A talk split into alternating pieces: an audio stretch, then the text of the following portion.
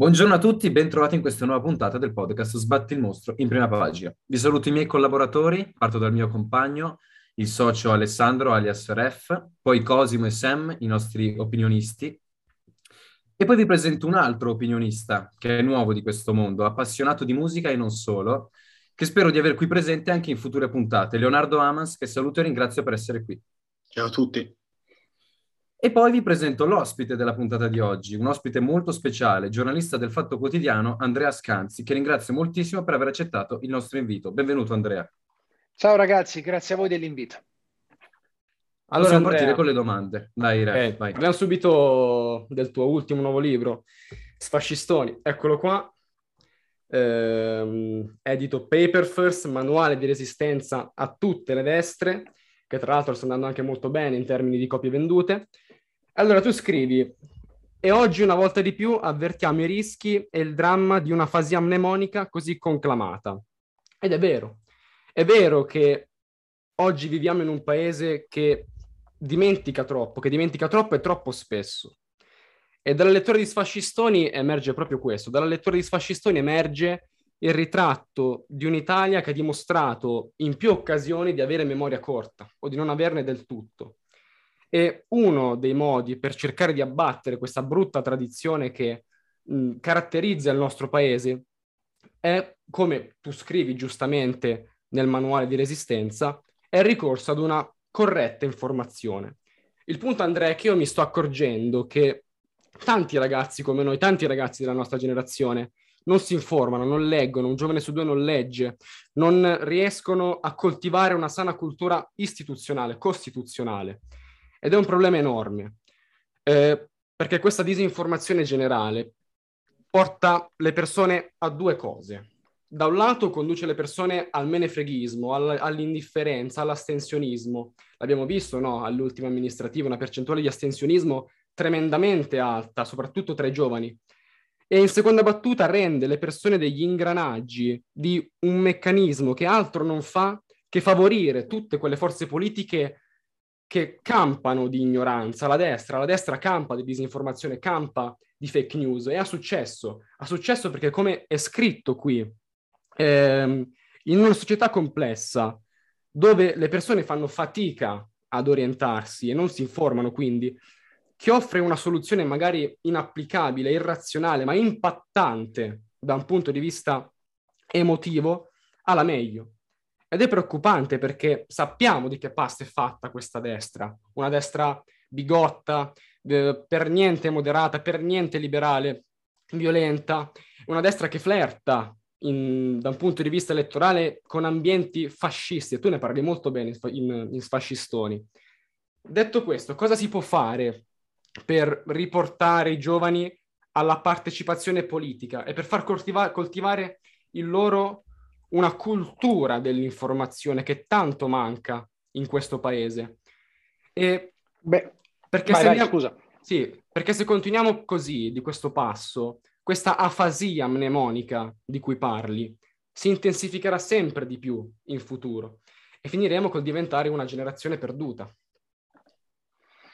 Beh, eh, hai messo tanta carne al fuoco. Eh, intanto ti, ti, do una notizia che non so se ti rallegrerà o ti farà arrabbiare ancora di più, ma le cose che hai detto tu adesso più o meno le pensavo anch'io e le dicevo uguali 25-30 anni fa.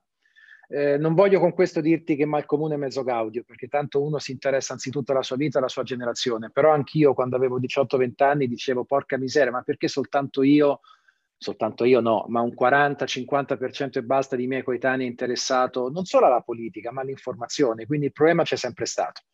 Credo che adesso ci sia di più.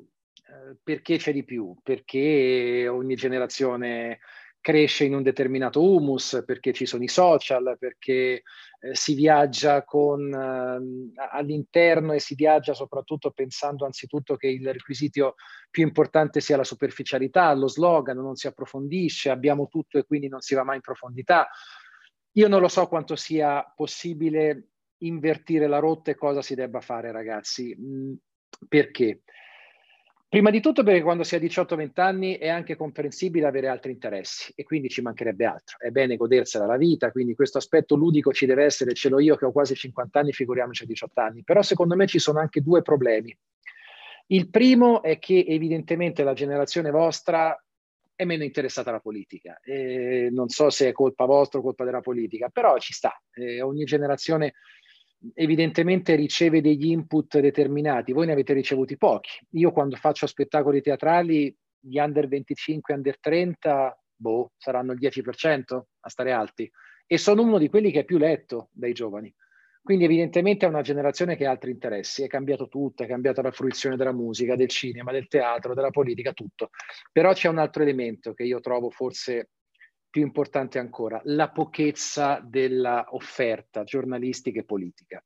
Io sono contento che voi facciate queste chiacchierate, che abbiate questo fervore, questa pulsione politica, giornalistica, ideologica e civica, però beati voi, cioè siete dei panda, come fai ancora ad avere un'idea alta di politica, ce l'hai se leggi Berlinguer, se leggi Pertini, se leggi Gramsci, se leggi Gobetti, se leggi Fratelli Rosselli, come fai ad entusiasmarti vedendo il livello bassissimo? Chi è che si entusiasma guardando Renzi, Calenda, Di Maio, Letta, per non parlare di Berlusconi, Salvini, Meloni? Cioè viene da suicidarsi, metaforicamente parlando. La mia categoria, ammesso che io faccia parte della categoria dei giornalisti, ha delle grandissime colpe, perché spesso il giornalismo è stato cane da guardia del potere e non della democrazia, nel senso che noi siamo stati a guardia della difesa del potere e quindi la categoria giornalistica si è sputtanata. Tutto questo, per arrivare poi alla scintilla da cui è nata la nostra chiacchierata, mi ha portato a scrivere Sfascistoni, che è quantomeno un tentativo, ragazzi, di esercitare quel muscolo atrofizzato della memoria quando scrivi un libro come questo non è che pensi di cambiare il mondo, pensi semplicemente di mettere in fila determinati eventi, di raccontare dei fatti e di eternarli, di eternarli attraverso un racconto, attraverso un libro, attraverso uno spettacolo. Eh, un mio caro amico, anche adesso sento molto meno, che è Daniele Luttazzi, citando Dario Fo, diceva che la satira è un punto di vista e un po' di memoria. Ecco, questo libro e spesso i miei post, i miei articoli sono questo. Sono un punto di vista che sicuramente c'è in tutto quello che scrivo ed è anche per questo che sono divisivo. Io non nascondo mai quello che penso e un po' di memoria, perché quello che io scrivo e dico non lo invento, a meno che non sia proprio finzione romanzesca e non è il caso di sfascistoni. Però non puoi fare molto altro. Puoi esercitare la memoria, puoi mettere in fila i fatti, puoi schierarti, puoi incazzarti, Dopodiché, però, se la classe politica è quella che è e se la maggioranza degli italiani è menefreghista, compresi i giovani, non è che puoi fare grandi cose. La, la, rivoluzione la fai soltanto se la vogliono fare le persone, gli intellettuali non l'hanno mai fatta la rivoluzione. Al massimo gli intellettuali fanno scoccare una scintilla, ma la scintilla resta lì, non diventa fuoco. Vado io con la mia domanda. Nella parte finale del suo libro, come salvarsi dalla catastrofe. Dice che PD e Movimento 5 Stelle dovrebbero sotterrare l'ascia di guerra e unirsi contro il nemico comune, le destre. Questa alleanza contro i filofascisti può funzionare anche a livello nazionale e portare alla maggioranza? E poi, se sì, perché escludere Renzi e Calenda, ammesso che loro vogliano farne parte? Perché loro non sono di sinistra-sinistra, ma di sicuro non sono affini al fascismo. Bella domanda. Allora, intanto sì, quando io ho scritto quel passaggio finale del libro mi riferivo anzitutto a un'alleanza nazionale, non locale o regionale. Anzi, ti dirò che è più difficile secondo me fare un'alleanza locale o regionale piuttosto che nazionale perché a livello locale e regionale si sceglie in base alle persone, all'amicizia, alle conventicole. Io sono toscano e far mettere d'accordo PD e 5 Stelle è di una difficoltà assoluta. È più facile mettere d'accordo Letta e Conte che non due sindacucci della provincia di Arezzo, di Firenze o di, o di Massa Carrara. Quindi sì, pensavo all'alleanza nazionale. È facile? No, non è facile. Io ho cominciato a occuparmi di politica e non neanche volevo perché venivo dalla musica e dallo sport. Poi, vabbè, sono diventato famoso per parlare di politica perché la vita è strana, ma sono diventato giornalista anche politico perché analizzavo il Beppe Grillo prima ancora che addirittura fondassi 5 Stelle. Quindi nel 2007, 2008, 2009. I 5 Stelle nascono nel 2009. Negli anni fino a due o tre anni fa, dal 2009 al 2018-19, eh, quando io dicevo come Travaglio, come Cacciari, che secondo me la strada naturale era far dialogare 5 Stelle e centrosinistra, PD e non solo PD, mi uccidevano. Eh, era un sacrilegio e insultavano tanto me quanto Cacciari, Bersani, eccetera, eccetera. Adesso qualcuno ci è arrivato, ma non è che ci voleva molto, semplicemente perché 5 Stelle nascono anzitutto dai delusi di sinistra. Eh, io me lo ricordo bene perché nacque il PD, eh, il PD faceva schifo a molti elettori di sinistra, Beltroni non piaceva e molti si dirottarono verso le piazze del, del Vaffa e poi dentro i 5 Stelle. Oggi è più naturale questa, questo approdo, questo dialogo tra PD e 5 Stelle, ma è ancora molto complicato. A me non esalta come scenario, non è che vengo qui da voi e vi dico che spettacolo vedere insieme Letta, Marcucci, eh, Di Maio, Conte. Non vedo altre strade e quindi, visto che sono abituato a giocare con le carte che ho e se gioco a poker e ho una doppia coppia, non è che vado via dal banco perché non mi piace e volevo il poker, ma gioco con la doppia coppia. Io nello specifico so che è una doppia coppia questa qui. Non è un grande, un grande scenario, non ho davanti Berlinguer, Pertini o Adenauer o Churchill. C'ho Letta, Conte, Bersani, Speranza e giù di lì. Livello basso, livello medio, eh sì, siamo d'accordo. Dall'altra parte però vedo cose molto peggiori. Quindi credo che l'unica strada sia quella. Non ve l'avrei detto magari 5-6 anni fa, forse si nasce incendiari e si muore pompieri, non lo so, sarò diventato troppo programmatico anch'io, però laddove dall'altra parte c'è una destra che non è sempre fascista, non è sempre estrema, ma è una destra che non mi piace, una destra che mi fa anche un po' paura in alcuni casi, credo che sicuramente il meno peggio o il meglio sia questo, quello che Bersani chiama campo progressista. Perché non inserire Calendo Renzi? Beh, ti potrei rispondere perché inserirli cioè, quando tu senti Calenda dire in televisione che i 5 Stelle sono dei mezzi rincoglioniti, che Conte è un trasformista, che Di Maio non venderebbe neanche i giornali in un paese normale, che i 5 Stelle non sanno fare niente. Eh, Calenda è andato via dal PD proprio perché il PD si è messo in accordo con i 5 Stelle, è Calenda che si chiama fuori. Poi è vero che non è un uomo di, di fascista, ci mancherebbe altro, ma non è neanche fascista secondo me Salvini. Salvini dentro il suo partito ha molti esponenti di destra estrema, ma non credo che Salvini sia fascista come non lo è la Meloni. Calenda è un uomo di centrodestra, Calenda va d'accordissimo con Berlusconi. Quindi in un paese normale probabilmente noi dovremmo avere un centro-sinistra più 5 Stelle, una destra-destra, quindi Meloni, Salvini, Casapound, Forza Nuova, chi volete voi, e nel mezzo un centro che guarda più a destra che a sinistra, che dovrebbe essere fatto da Berlusconi, o chi ancora seguirà Berlusconi, da Calende e da Renzi. Su Renzi io faccio anche fatica soltanto a parlarne, perché lo ritengo il peggior politico per distacco degli ultimi 50-60 anni, lo ritengo una delle più grandi sciagure mai abbattutesi nel mondo del centro-sinistra e per questo lo reputo più colpevole di altri, perché io guardo a quel mondo lì, quindi Renzi ha fatto danni nel mondo che teoricamente è il mio, è uno che non ha voluto il governo Conte 1 quando si poteva fare un'alleanza nel 2018, ha sfasciato il Conte 2 nel bel mezzo della pandemia, fa quello che fa, dice quel che dice, ha distrutto il Partito Democratico dall'interno, ha portato una classe dirigente imbarazzante, beh, se il Partito Democratico, dopo tutti questi cazzotti presi in faccia, va a ricercare Renzi, mi sembra veramente un partito scemo. È vero che il Partito Democratico è masochista, spero non così tanto. Quindi eh, in, una, in, una, in un rapporto, diciamo, con due partiti, con due grandi forze, Renzi e Calenda li vedo più vicini al centrodestra in un mondo più normale dovrebbero rac- raccontare rappresentare in qualche modo un centro più o meno grande che magari poi fa l'ago della bilancia quando si va a votare, ma col centro-sinistra che ho in mente io non c'entrano niente né Renzi né Calenda e ti dirò di più, sono d'accordo con me loro, perché loro stessi dicono che piuttosto si ammazzano invece che dialogare con eh, Bersani e con, eh, e con, e con Conte o con i 5 Stelle. Andrea, tu scrivi per Il Fatto Quotidiano. Il Fatto è notissimo che sia uno dei giornali più discordanti con tutto il resto del coro dei giornali, dal Corriere a Libero. In particolare spesso pubblicano delle, eh, dei trafiletti, no? per esempio Lecca Lecca, oppure eh, trafiletti dove elogiano come eh, descrivono il governo Draghi o in primis Mario Draghi. Volevo chiederti com'è questa tua esperienza, come è stato il passaggio al Fatto Quotidiano e come appunto scrivere questo giornale e come mai il, il fatto è praticamente l'unico giornale che si può permettere, oppure si permette solo lui, di sfottere, di prendere in giro altri giornali, altri comunicatori, quando in realtà se guardiamo all'estero le faglie tra giornali e gli scontri tra giornalisti sono all'ordine del giorno.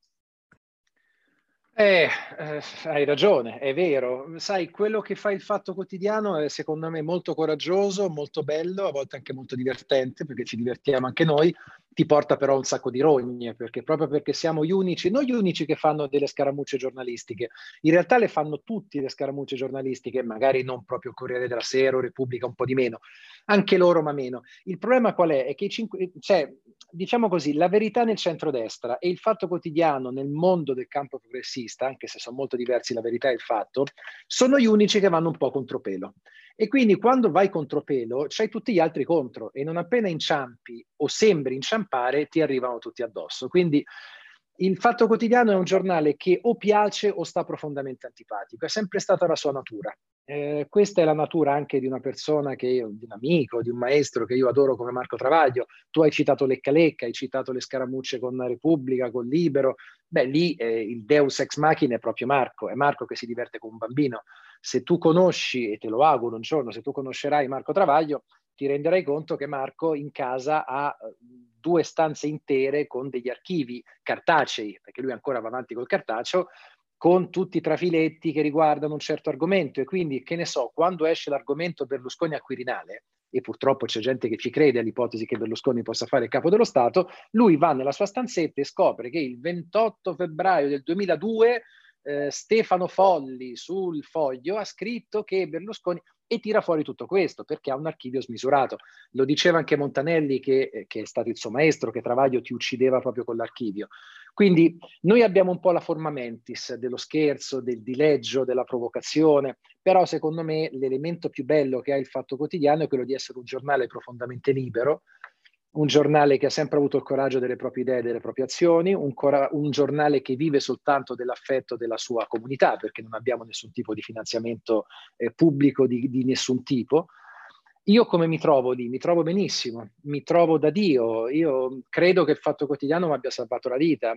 Io non ero proprio un giornalista è una persona pienamente realizzata prima che entrassi nel fatto quotidiano. Non ero sicuramente ricco, non lo sono neanche adesso, ma lo ero men che meno nel 2011 quando sono entrato al fatto quotidiano. Non ero famoso, non lo so neanche adesso, ma prima molto di meno, ma soprattutto non ero una persona realizzata.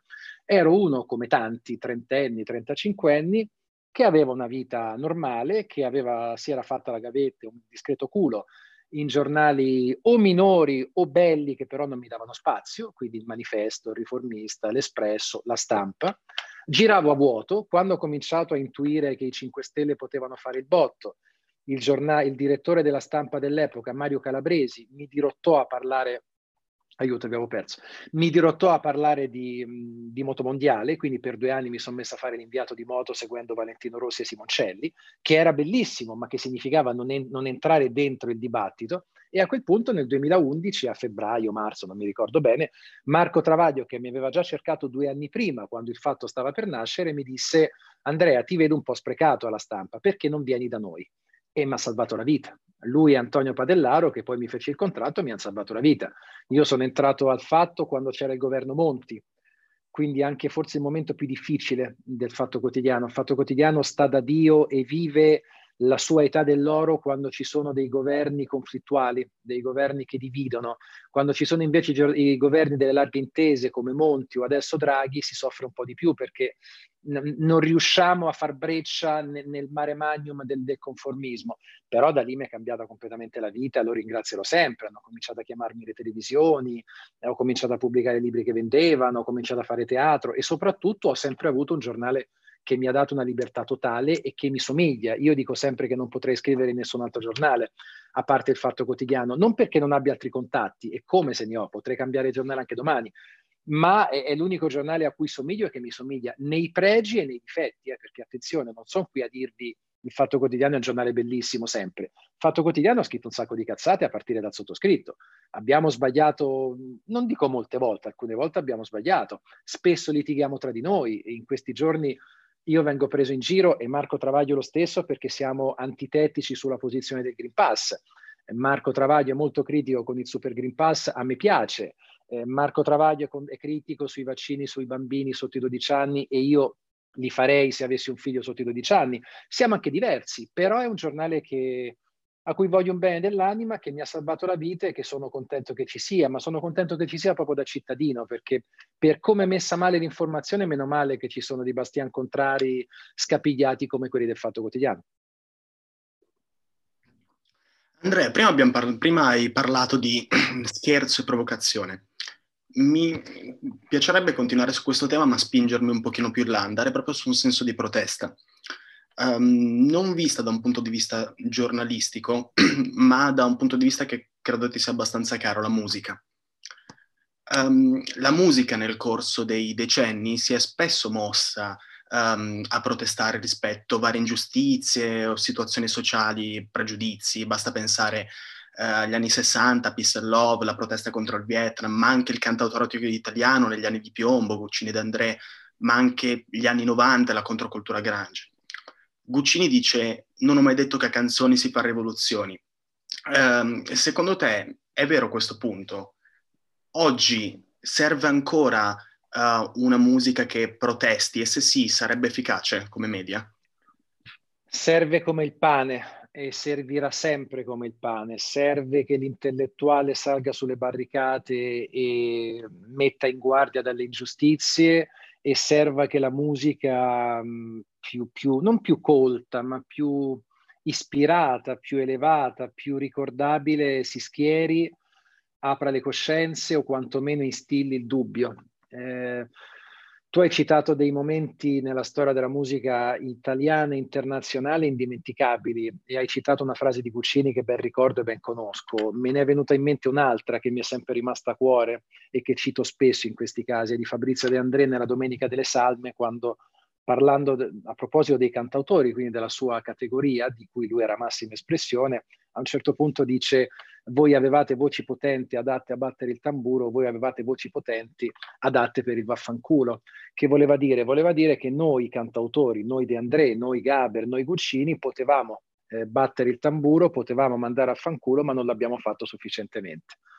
Oggi non è che ci sia tutta questa fila per mandare a quel paese. E quando dico mandare a quel paese non voglio dire salire in piazza e mandare i vaffa come eh, per esempio facevano i 5 Stelle, non, non, gli sto dando un'accezione così concreta al vaffa, intendo dire schierarsi, opporsi, quello che hanno fatto i grandi intellettuali, quello che faceva Gaber a teatro, quello che faceva Dario Fo, quello che ha fatto il miglior Luttazzi, quello che ha fatto per certi versi anche il miglior Grillo prima che facesse politica, quello che sicuramente ha fatto in ogni suo disco Fabrizio De André e tanti altri, Guccini, Fossati, la lista sarebbe infinita, Lolli, abbiamo avuto dei cantautori non bravi, bravissimi, li abbiamo ancora.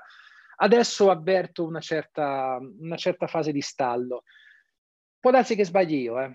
voi siete giovani, quindi potreste dirmi molto più di me, io mi ritengo ancora giovane, ma voi siete parecchio più di me. Eh, mi potreste dire, guarda Scanzi, ti sei distratto parecchio perché oggi ci sono dei cantautori monumentali, micidiali, che fanno delle cose incredibili, bravissimi, è cambiato il genere, ma ci sono ancora i grandi cantautori e magari avete ragione. E qualcuno lo conosco sotto i 30-35 anni che è molto bravo, non mi sembra che si possa fare un paragone con gli anni passati, non mi sembra che ci sia la stessa qualità ma anche lo stesso pubblico. Cerco di spiegarla meglio perché altrimenti rischio di passare per nostalgico è l'ultima cosa che voglio perché sono tutto fuorché nostalgico. Secondo me il problema della canzone d'autore o in generale della musica con l'accezione di protesta, nel senso più nobile, è duplice. Da una parte c'è un problema di qualità, ovvero eh, esattamente come non nasce un Maradona tutti gli anni, non nasce un Pelé tutti gli anni, non nasce un De André tutti gli anni, o un Gaber o un Guccini c'è poco da fare. Eh, Motta è bravissimo per farti un nome, eh, però Motta non è De André. Eh, cioè, io lo conosco, Motta è bravo, ma non è De André. E potrei farti altri nomi, eh, c'è della gente brava, ripeto, sotto i 30-40 anni. Quindi da una parte manca il grande fenomeno, manca il grande talento.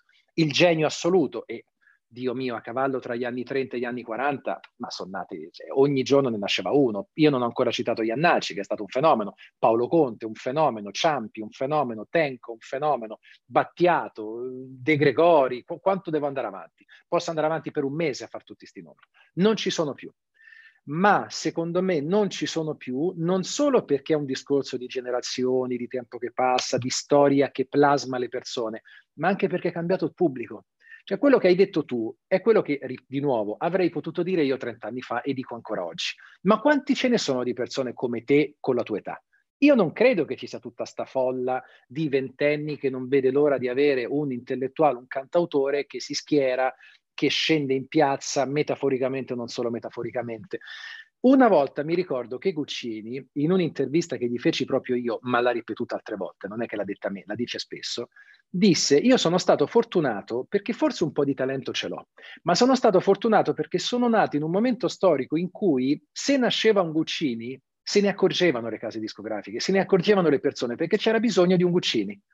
Se io ti parlo di Battiato e io lo racconto a teatro, quindi Battiato lo conosco molto bene il suo percorso, Battiato ha successo perché per dieci anni le case discografiche, in tutti gli anni 70, e il pubblico gli permettono di fare dei dischi che ascoltava solo lui di fare dei concerti pazzi, di fare anche dei dischi orrendi per dargli il tempo di crescere. Adesso non capiterebbe perché il pubblico ha bisogno del disco subito, perché il pubblico non va ad approfondire, perché ascolti la canzone su Spotify ma dopo due minuti switch e ne vai a cercare un'altra e quindi è cambiata anche la fruizione. Il cantautore non è più al centro delle cose. Quando andavi a vedere a teatro Gaber nel 78, Gaber se diceva A, la gente ci credeva e diceva cavolo, Gaber ha detto A, che succede? Discutiamo sul parere, sul punto di vista di Gaber. Oggi, se fa il disco anche un capossela, e ti cito uno che insomma, è bravo parecchio, ha fatto almeno 4-5 dischi mon- monumentali, capossela, ma chi se ne frega? Cioè la gente non discute più di quel messaggio lì. Quindi è diminuita la qualità musicale e artistica e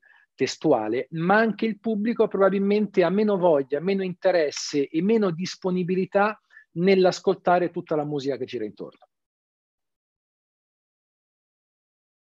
Allora, Andrea, tu tra le altre cose lavori nel mondo del teatro, che è una passione che io condivido molto perché anch'io frequento il gruppo teatrale del, del mio liceo, che tra l'altro frequentava anche Samuele qui presente. E vorrei chiederti, quando è che hai iniziato a salire sul palco e che cos'è che ti ha dato questa attività? Io ho cominciato a salire sul palco eh, mi ricordo benissimo il giorno, nel febbraio del 2011, quindi dieci anni e mezzo fa, per puro caso, senza avere seguito scuole, corsi e senza avere neanche la certezza, anzi neanche il dubbio, non pensavo proprio mai di farlo, non avevo mai pensato di fare teatro. Eh, successe che la Fondazione Gaber, che conosceva il mio rapporto con Gaber, sapeva che aveva una discreta dialettica e doveva, almeno secondo lei, e doveva fare un evento, uno spettacolo teatrale divulgativo su Giorgio Gaber, mi chiese di farlo. E mi chiese di farlo a Voghera. Quindi io preparai un, neanche uno spettacolo, in quel caso una lezione teatrale su Giorgio Gaber. Io sul palco, uno schermo alle mie spalle, io racconto una canzone di Gaber, la faccio vedere, racconto un monologo, lo faccio vedere. Questo era lo spettacolo del febbraio 2011 a Voghera. Calcola che non ero ancora affatto quotidiano, eh, mi ero appena separato, eh, come tutti quelli che si sono separati da poco, diciamo che avevo una vita abbastanza convulsa, tipo Jim Morrison o giù di lì, quindi non era proprio una fase di grande lucidità mia, però sul palco mi divertì da morire e nacque qualcosa. Eh, da qui a dire che dieci anni e mezzo dopo avrei continuato a fare teatro, no, però quello spettacolo su Gaber, chiaramente cambiato e mutato negli anni, lo dovevo fare solo a Voghera, l'ho fatto 230 volte e l'ho fatto l'ultima volta anche sabato scorso. Quindi è uno spettacolo che è andato molto bene. Quello spettacolo lì ha aperto una breccia nella mia vita, nella mia carriera e ha fatto sì che poi negli anni a venire siano arrivati gli spettacoli su De André, con Giulio Casale, su Ivan Graziani con il figlio Filippo che ancora faccio, eh, sui Pink Floyd che faccio con una band molto brava che si chiama Floyd on the Wing, su Battiato che faccio con Gianluca Di Febo e tanti spettacoli politici, eh, spesso tratti dai miei libri come Renzusconi o Cazzaro Verde. Io credo di aver fatto più o meno 400 date teatrali in questi dieci anni, ora forse 400 esagero, ma 320 sì. Eh, vuol dire tanto, ragazzi, eh. Eh, non è che è un numero e basta, vuol dire che tu eh, fai 50-60 date l'anno di media, eh, anche di più in realtà, ehm, perché poi ci sono dei mesi in cui non, non, lavori, ma insomma ci sono delle volte in cui ho fatto anche 10-12 dati in un mese e lo dovevo incastrare con gli eventi televisivi, gli articoli di giornale, le scritture dei libri, quindi mi ha sconvolto la vita, me l'ha cambiata, in peggio come vita privata, in meglio a livello di soddisfazione, eh, cosa mi ha insegnato e, e dove mi ha cambiato velocemente per risponderti a punti. Mi ha cambiato, eh, mi ha salvato la vita perché quando faccio teatro quasi mai parlo di politica e quindi posso parlare delle mie grandi passioni. Eh, la politica sono orgoglioso di parlarne anche in tv, ma non è la prima cosa di cui parlerei con voi se andassimo a cena stasera. Preferirei parlare d'altro. Eh, preferirei parlare di musica, di sport, di vino, di donne, di quello che volete voi. La politica meno. Io ne parlo meno con gli amici, con la mia compagna, è rarissimo nel privato e quindi mi permette di raccontare la mia grande passione. Se io racconto Battiato posso anche piangere sul palco perché è il mio amore. Poi mi ha permesso di avere un'indipendenza economica ancora più, più, grande, innegabilmente, quindi mi ha permesso anche di avere una casa più bella, di comprarmi qualche bottiglia di vino più bella, di prendermi una moto in più, è inutile nasconderlo. Eh, in termini tecnici mi ha insegnato tantissimo in ottica comunicativa. Quando io vado in tv, eh, ad esempio dalla Gruber, e io so che ho due milioni di persone davanti, perché quello è lo share, io non sono mai teso, ma non perché sia bravo o perché sia incosciente, ma perché so che quando faccio teatro è molto più difficile. Io vi posso garantire che se domani avessi una data anche davanti solo, si fa per dire a 300 persone, quelle 300 persone mi impegnerebbero più di un dibattito politico in qualsiasi contesto televisivo, perché il rapporto diretto, il contatto diretto col pubblico è meraviglioso ma anche spietato. Se tu sbagli una sillaba, il pubblico se ne accorge subito. Se tu hai un, un'indecisione, il pubblico ti massacra subito. Mentre al tempo stesso, se riesci a gestire i silenzi, i sospiri, le risate, le attese, allora ti casi da morire. Ci sono poche cose che mi piacciono tanto come quei momenti dei miei spettacoli teatrali in cui magari sto zitto 5 secondi perché faccio aspettare la battuta successiva e sento che tutto il teatro è in silenzio e non vede l'ora che io stia par- per parlare. Mi esalta, mi gasa e mi ha insegnato tanto. È stata ed è tuttora una, un laboratorio e una palestra dialettica mostruosa. Non sarei così a mio agio in televisione se non avessi fatto e non facessi tutto questo teatro. È emotivamente proprio un, bel racconto, molto, molto impattante. E adesso passiamo un attimo a un altro argomento, al cinema.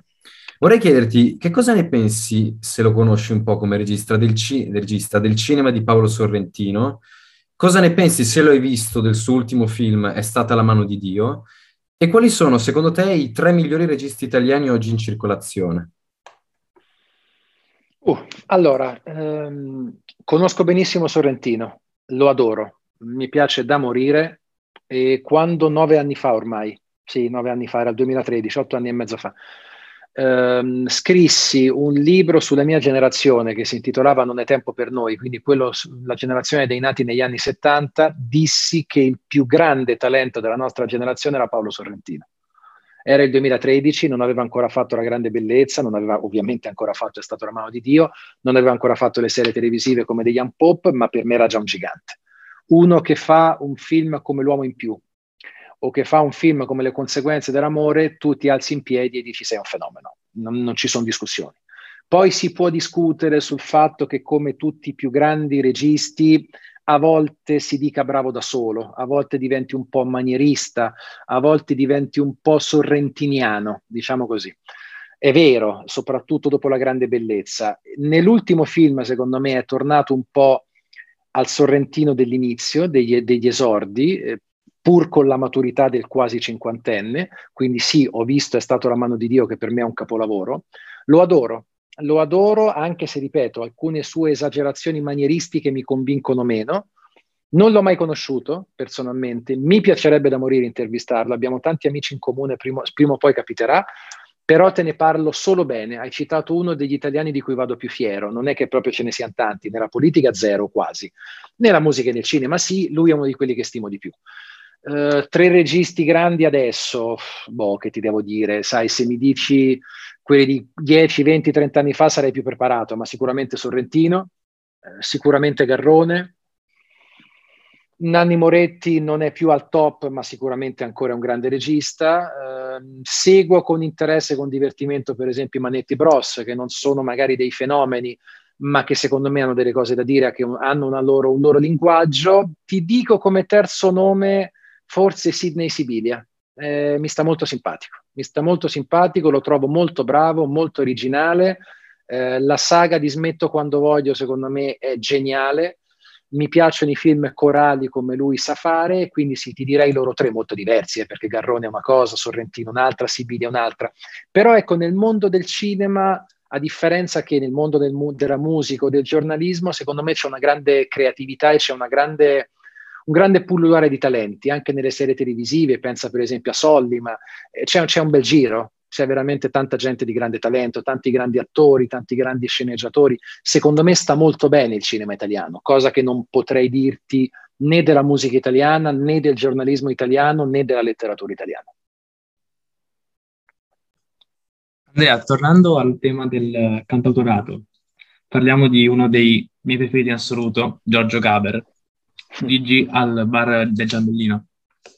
Gaber è stato uno dei più aspri commentatori della anche scena politica italiana del suo tempo, quello che in pieno teatro diceva Aldo Moro è ancora la faccia che era, la democrazia cristiana eh, mafiosa, lo diceva senza vergogna e senza un attimo di ripensamento. Due domande su Gaber. Come mai scelse il teatro al posto della TV, quando la TV offre un pubblico molto più ampio ovviamente? E come mai adesso eh, c'è quasi timore, quasi paura di andare dentro la realtà, dentro eh, i dettagli, anche che possono essere divisivi ovviamente, ma quando in realtà i cantanti anni 70 come Gaber, come De André lo facevano, non credo che avessero poco successo, anzi il contrario. Come mai ora c'è paura? Ma intanto ti faccio i complimenti per la domanda perché mh, oltre a piacermi mi commuove anche perché mi permette di raccontare eh, bene Giorgio Gaber. Credo che le domande che mi hai fatto, le due domande che mi hai fatto, eh, trovino una risposta nello spettacolo che faccio. Quindi quando capiterà ci vediamo e così mi dici se ti ho saputo rispondere bene. Lo spettacolo si chiama Pensare che c'era Giorgio Gaber che è l'evoluzione del primo Gaber se fosse Gaber, ma ti rispondo anche qui in, questo, in questa nostra chiacchierata. Mm, allora, la prima cosa è perché fa teatro. Giorgio Gaber, sapendo che avrebbe ristretto molto l'imbuto del suo pubblico, perché aveva bisogno del contatto diretto, perché lo spinse il piccolo teatro di Milano a fare, a fare teatro e perché conosce Sandro Luporini. Sono questi i tre motivi. Eh, per chi non conosce la storia di Giorgio Gaber, Gaber era un uomo televisivo molto bravo per tutto l'arco degli anni 60 eh, era uno dei volti più famosi degli anni 60 televisivi della Rai in bianco e nero con l'unico canale. Era uno che faceva canzoni come Non arrossire, quindi canzoni abbastanza normali, tradizionali. Ogni tanto faceva delle canzoni più azzardate, però nessuno avrebbe immaginato che quello lì vent'anni dopo avrebbe fatto Io se fossi Dio o qualcuno era comunista, era inconcepibile. Eh, era uno che aveva l'occhio lungo, per capirsi, è il primo che chiama in televisione Franco Battiato nel 67, faceva il conduttore di un programma che si chiamava Diamoci del tu con Caterina Caselli e durante una puntata Caterina Caselli porta in televisione Guccini e ehm, Gaber porta la prima volta in tv Battiato, tanto per capire il livello di talenti che c'era.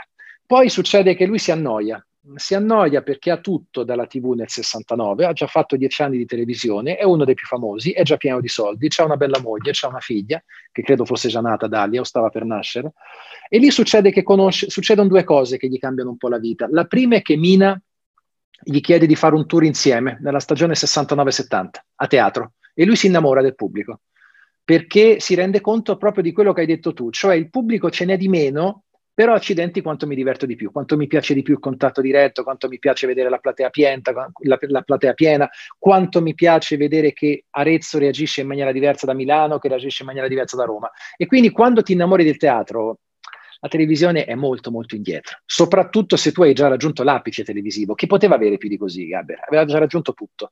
E quindi quel mondo lì gli piace, quella comunicazione lì gli piace di più, ma arriva il secondo incontro che è Sandro Luporini, che è l'uomo con cui Gaber ha scritto tutto quello che ha scritto a teatro. Luporini è, eh, perché c'è ancora per fortuna, un pittore, che non c'entrava niente col teatro, non c'entrava niente con Gaber, non c'entrava niente con la televisione, non c'entrava niente col mondo dello spettacolo, però si conoscono a Milano nella metà degli anni 60, si piacciono, hanno scritto sempre insieme tutto ed è Luporini a dirgli facciamo il teatro canzone, alterniamo le canzoni con i monologhi, leggimi la scuola di Francoforte, leggimi Adorno, leggimi Marx, leggimi Brecht e quindi si cambiano. E a quel punto quella comunicazione lì non la potevi più fare in televisione, i monologhi non li puoi più fare in televisione. Io se fossi Dio non la puoi più fare in Rai, perché ti ammazzano se canti quella strofa su Aldo Moro in Rai. Perché lo si racconta come se fosse stato un artista non divisivo? Perché siamo un paese retorico, siamo un paese cattolico, siamo un paese che quando muore un, un grandissimo artista lo si tende a santificare trasformandolo in santino. È successo anche con De André. Io De André ho fatto in tempo a vedergli gli ultimi suoi spettacoli, ci ho anche parlato due o tre volte senza intervistarlo, ma ci ho parlato. Ti posso garantire, vi posso garantire che De André nel 96, 97, 98 non è che piacesse a tutti, eh De André stava anche molto sui coglioni, anche a parte della stampa. E De André lo sapeva. De André era perfettamente consapevole che alcune sue posizioni non piacevano a tutti. Era un anarchico, era uno che aveva detto delle cose anche favorevoli nei confronti del partito sardo d'azione, per cui la sinistra si era arrabbiata a morte, la destra spesso lo detestava perché parlava troppo di, di transessuali, di, di prostitute, di, di, di rom. Non è che piacesse a tutti, per fortuna aggiungo io, quelli che piacciono a tutti non c'è niente da dire. Poi quando è morto, improvvisamente Ale, è diventato il santino di André che ha cantato canzone dell'amore perduto, la canzone di Marinella, Amore che viene, amore che vai. Le canzoni divisive non le cita più nessuno. Questo è l'ennesima potenza successo con Gaber. Se tu domandi alle persone chi è Giorgio Gaber, molti ti dicono, ah sì, Gaber, quello della libertà non è star sopra un albero, oppure quello di destra-sinistra. Ragazzi, destra e sinistra una canzone carina, ma è una canzone che Gaber ha scritto col, col, mignolo della mano sinistra, la faceva nei bis degli ultimi anni per scherzare un po', ma non puoi citarmi destra-sinistra o la libertà. Gaber è quello di quando è moda moda, Dio se fossi Dio, di mi fa male il mondo, di qualcuno era comunista, era uno che ti scorticava la coscienza quando andavi a vederlo a teatro però se lo racconti tutto in qualche modo diventa divisivo. E allora si preferisce edulcorare la pillola, ma il bello, e qui sono d'accordo con te, di Gaber come di De André è proprio il loro essere divisivi, perché l'intellettuale deve essere divisivo, l'artista deve essere divisivo, a meno che non faccia un genere melodico, per carità, Paolo Conte va benissimo che non sia divisivo perché fa un genere diverso, non è che deve dividere il jazz o la musica di Paolo Conte, ma se sei un artista schierato, se sei un intellettuale impegnato, non puoi piacere a tutti. Pasolini non piace a tutti, Bocca non piace a tutti, Montanelli non piace a tutti e al tempo stesso credo che sia giustissimo che Gaber e De André non piacciono a tutti, o meglio, tutti devono riconoscere che erano dei fenomeni. Poi però bisogna raccontare anche gli spigoli, perché è grazie agli spigoli che Gaber era Gaber e De André era Gaber. Bene, direi che abbiamo fatto una puntata veramente estremamente corposa, abbiamo toccato un sacco di cose, una puntata una chiacchierata molto, molto proficua, molto piacevole. Quindi io direi che ci avviamo in conclusione. Ringrazio moltissimo personalmente, ma credo anche a nome degli altri, Andrea Scanzi per essere stato qui con noi. Quindi grazie Andrea e buon proseguimento. Grazie a voi, è stato un piacere ragazzi, in bocca al lupo per tutto. E ringrazio poi tutti i miei colleghi dal socio, Refound, che deve fare un, deve fare un intervento al volo. Ragazzi, fascistoni, acquistatelo in edicola, libreria, store online, Amazon, eBay dove vi pare, anche ebook, dai. Grazie. Io vi, consiglierei, io vi consiglierei anche un libro che è di Andrea che mi è piaciuto moltissimo, Il Cazzaro Verde. Mi è piaciuto molto e ve lo consiglio, vi consiglio anche quello. Eccolo qua. Ehm, quindi ringrazio anche tutti i nostri opinionisti, Leonardo, Cosimo, e Samuele, ringrazio per essere stati qui con noi e ci vediamo alla prossima puntata.